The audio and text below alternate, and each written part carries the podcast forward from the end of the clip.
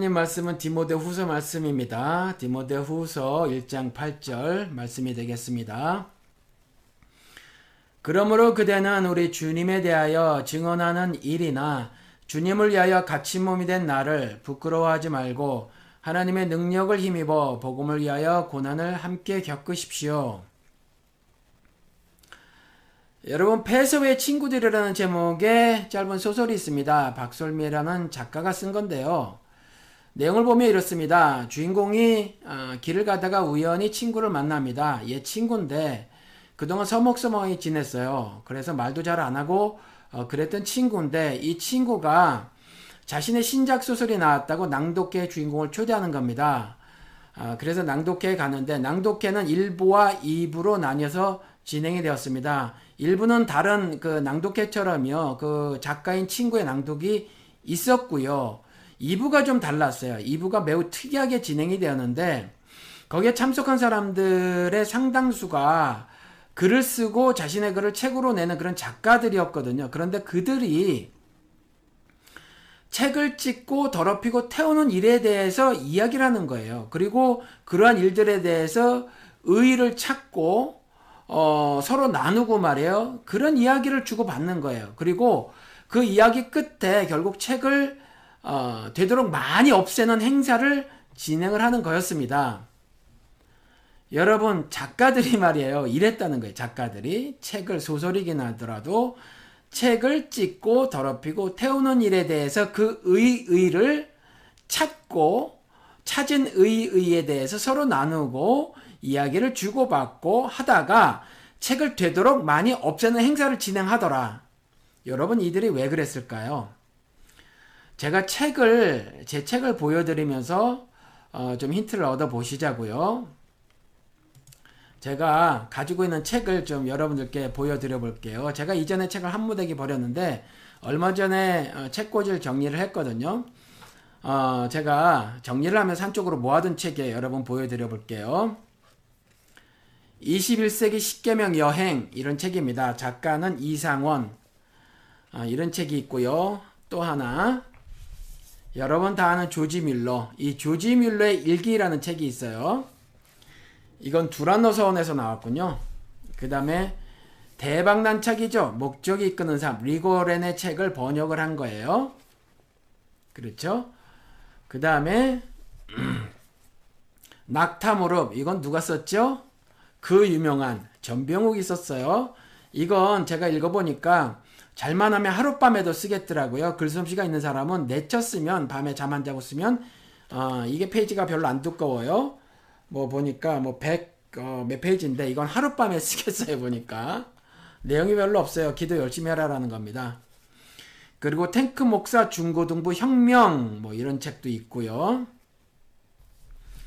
그 다음에 어, 웃기시는 성령님 이 책은 제법 많이 팔렸다고 그래요. 전 잘 모르지만 아무튼 많이 팔렸다고 해가지고 어, 제가 어, 요즘에 어떤 것들에 대해서 관심이 많은가 트렌드도 좀 알아야 되겠다 싶어가지고 어, 샀던 책으로 기억을 하고 있습니다. 그리고 놀라운 성령의 능력 이 책은 말이에요 어, 목사들이 성령의 능력을 모른다라고 하면서 어느 나이 많은 여집사님이 선물로 주신 책이에요.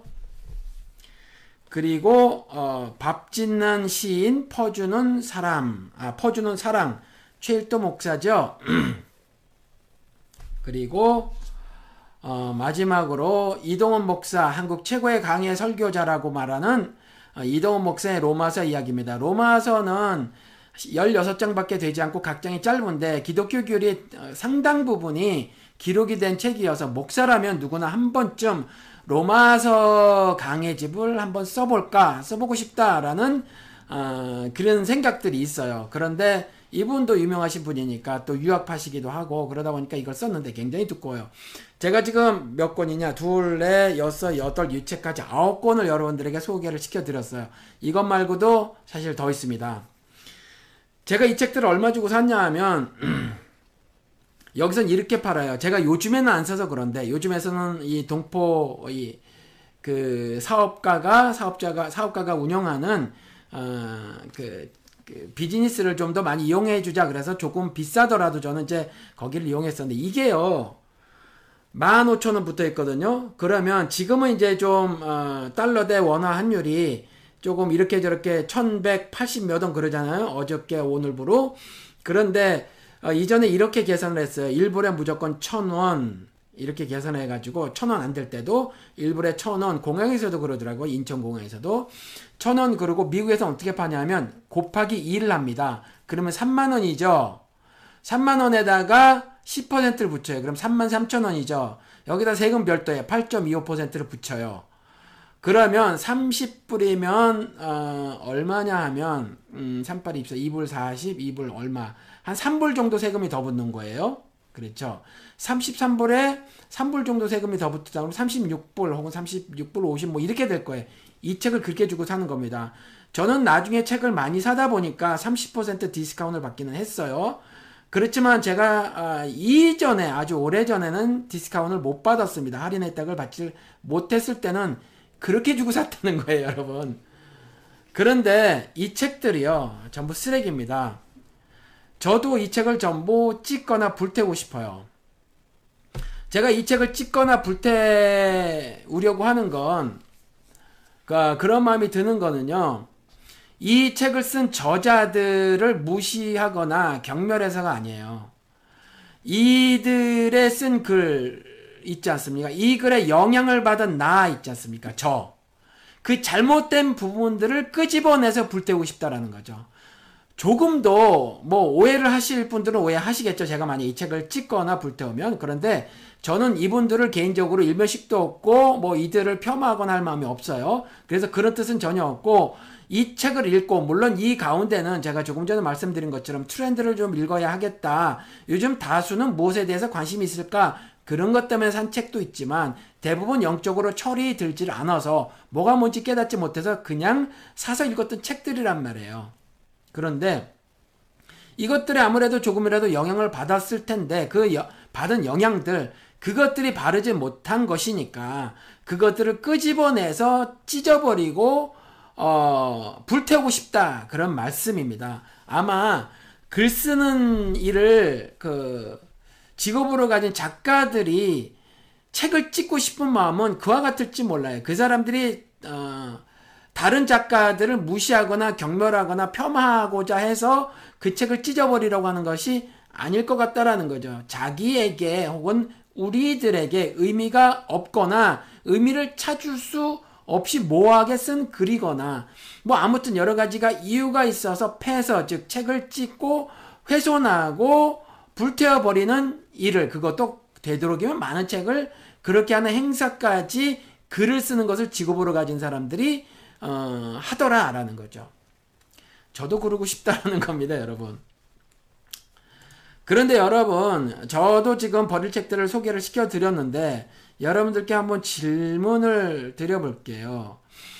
우리는 예를 들어서 여러 가지 믿음들을 가지고 있거든요. 11조에 관한 믿음도 있고, 주일 성수에 관한 믿음도 있고, 구제에 관한 믿음도 있고 말이죠. 여러 가지 믿음들이 있을 텐데, 우리가 가지고 있는 믿음 가운데서 버릴 것이 없을까?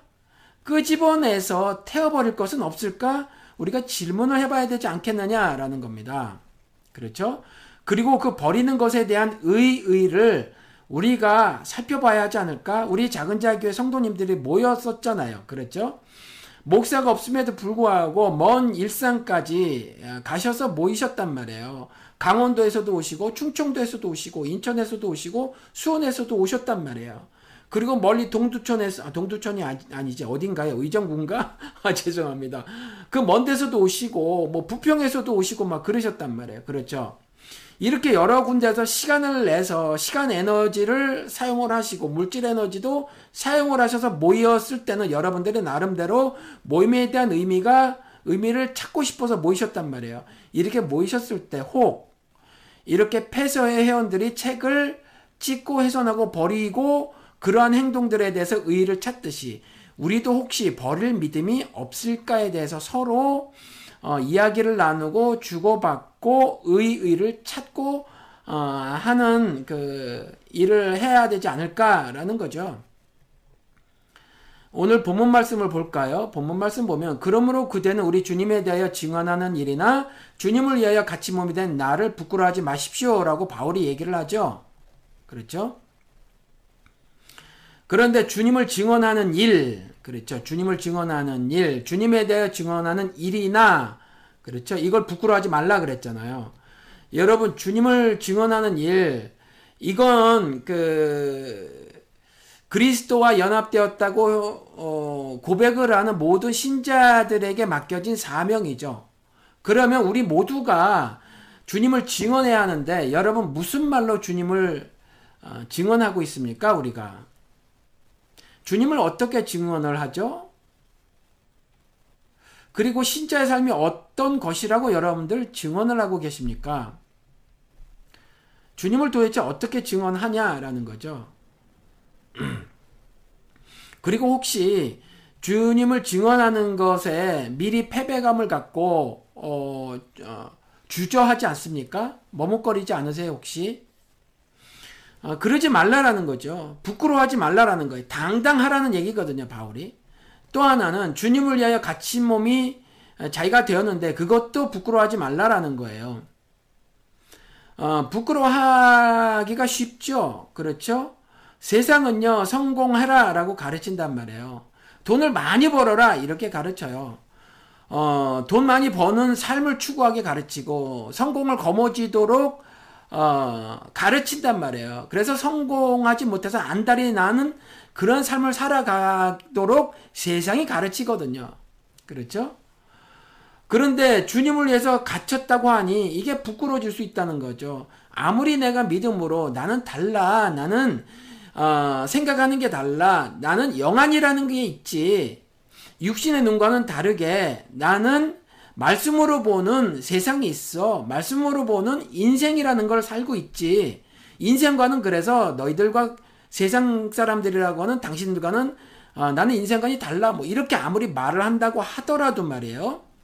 세상에서 성공한 사람들이 그 사람들이 갑질을 했었을 때 나는 그 갑질의 행보를 당할 수밖에 없거든요. 그랬을 때 굉장히 굴욕적이란 말이에요. 자존심이 상하는 일도 많거든요. 그리고 그것이 공개 석상에서 여러 사람들이 보는 가운데 내가 멸시를 당한다고 쳐, 보자고요 멸시를 당할 때에 내가 사회적 힘이 없어서 그대로 그것을 감수할 수밖에 없는 상황에 맞닥뜨린다고 하면 이게 내가 왜 세상을 이렇게 살지라는 질문을 내가 나한테 하지 않겠어요? 그렇죠? 여러분, 우리가 주님을 위하여 갇힌다는 걸 사실은 상상이나 하고 살아갑니까? 그렇지 않잖아요. 주님을 신앙하게 되면 복 받고 잘 먹고 잘 살게 되는 거 아니에요? 우리 그렇게 생각하고 사는 거 아닙니까? 그런데 말이에요. 바울이 그렇게 말을 하는 거죠. 부끄러워하지 말라. 그렇죠? 부끄러워하지 말라. 부끄러운 거는 이런 거란 말이에요. 창세기에 나온 것처럼. 죄를 지은 사람들이 스스로 자신의 노력으로 무엇을 찾아서 그 부끄러움을 가리려고 한단 말이에요. 그러니까 죄를 감추려고 하는 거죠. 하나님을 신뢰하지 못해서 그러한 일을 벌이는 거거든요. 우리가 살아가면서 예수 그리스도가 그리, 그리 하셨던 것처럼 나 죽어 남 살리겠다고 하면 사실 오지랖 넓다는 소리 듣기 쉽다라는 거죠. 사회 정의를 외치면 너나 잘해라는 소리도 들을 수 있어요. 저 같은 경우는 목사가 목회나 잘하지 왜 정치해라는 어, 오해의 말을 수도 없이 들었다라는 거죠.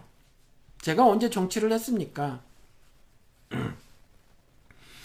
진리를 훼손하고 십자가의 도를 왜곡하는 유명한 목사들의 설교가 판을 치고 있으니까 아, 그것들을 지적을 한 것에 불과하다라는 거죠.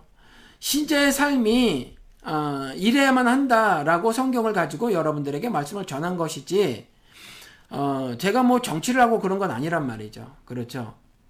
그런데 아무튼 이제 진리를 훼손하고 십자가의 도를 왜곡하는 그 유명한 목사들의 설교를 만약에 비판을 한다면 이단이나 사이비 소리 듣기 딱 좋다라는 거죠. 그러니까 어, 지레 겁을 먹고 말이에요. 그냥 한 말 물러서는 거예요. 이게 바울이 그건 부끄러워하는 짓이다라는 거죠. 부끄러워하지 말라라는 거예요. 설사 내가 어, 이전에 누렸던 모든 것을 배설물로 여기는 믿음을 가지고 복음을 이방인들에게 전하다가 보니까 잡혀서 감옥에 갇혀 있는데 현재. 나는 사회적 힘이 이제는 스스로 다 버려서 그들의 어, 그들이 나를 잡아서 지하 감옥에 갇힐 때 나는 어, 조금 더 방어할 사회적 힘이 없어 그래서 갇힐 수밖에 없는데 진리가 아닌 세상의 더러운 세력들이 진리를 전한 나를 잡아 가둔다고 하더라도 나는 꼼짝없이 이와 같이 당할 수밖에 없는 형국인데 그럼에도 불구하고 부끄러워하지 말라라는 거죠. 바울이 심지어 어떻게까지 얘기했죠? 나처럼 살라, 나처럼 살라 이렇게까지 얘기했단 말이죠. 그렇죠? 답답하니까 그렇게 말을 했었을 거란 말이에요. 그런데 부끄러워하지 말라는 거죠. 그리고 이어서 하는 말이 하나님의 능력을 힘입어 고난에 동참하라 이렇게 말을 합니다. 여러분 하나님의 능력이 뭡니까? 기도를 하면 갑자기 초자연적인 일이 내 앞에 서 나타나서 말이에요. 내 삶의 고민거리들을 해결해 주는 것이 하나님의 능력입니까? 아니에요. 하나님의 능력은 말씀이라는 거죠. 하나님의 말씀.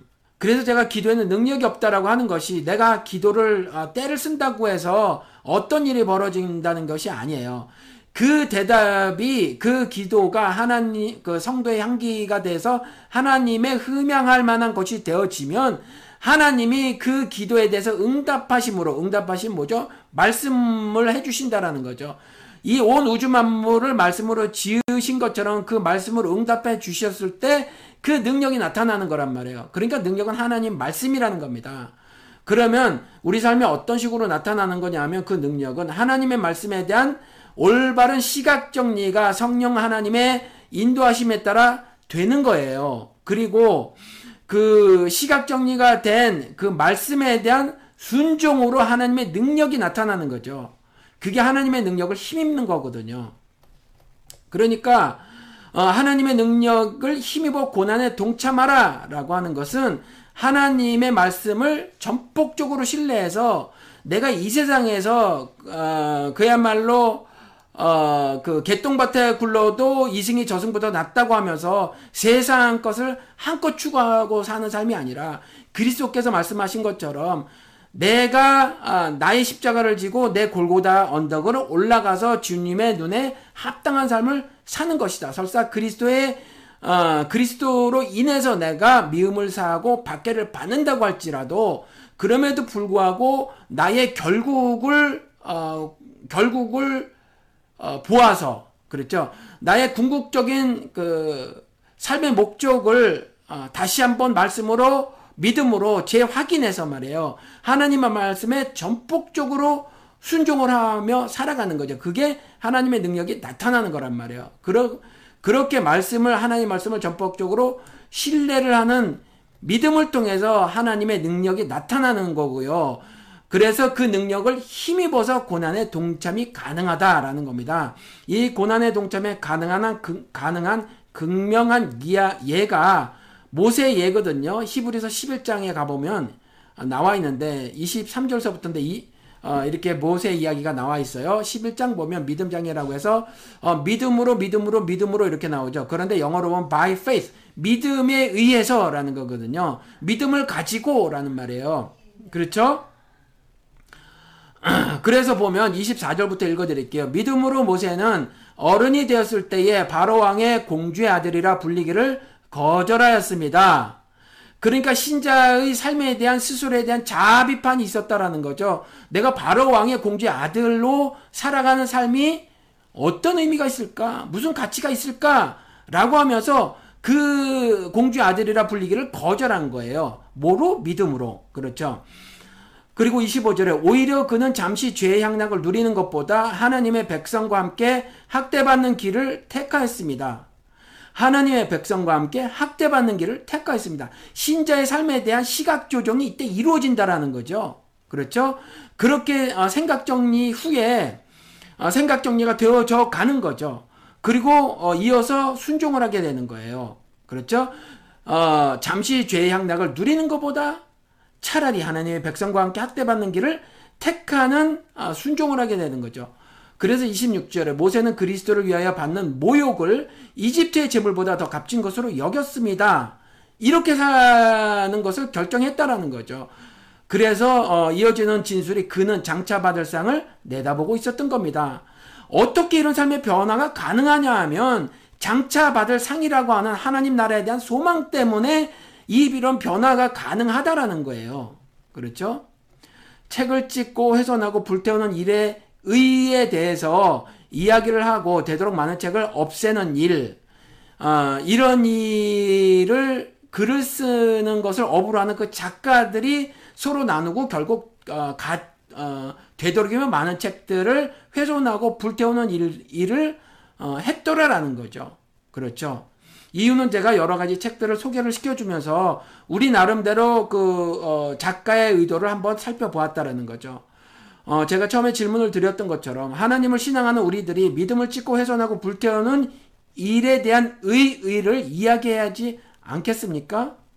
그리고 더 많은 믿음들을 없애는 일을 어, 시도해야지 않겠습니까? 여러분 오늘은 디모데후서 1장 8절의 말씀을 가지고 우리의 믿음을 한번 어, 점검해 보자 하는 취지의 말씀으로 어, 그 디모데후서 1장 8절의 말씀을 살펴보았습니다. 어, 마치겠습니다.